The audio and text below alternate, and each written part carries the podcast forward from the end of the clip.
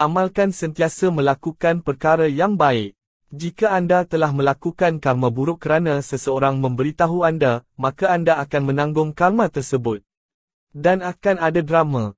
Jadi jangan berputus asa melakukan karma baik walaupun dunia menentangnya dan jangan lakukan karma buruk walaupun dunia menyokongnya. Kehidupan seperti pemikiran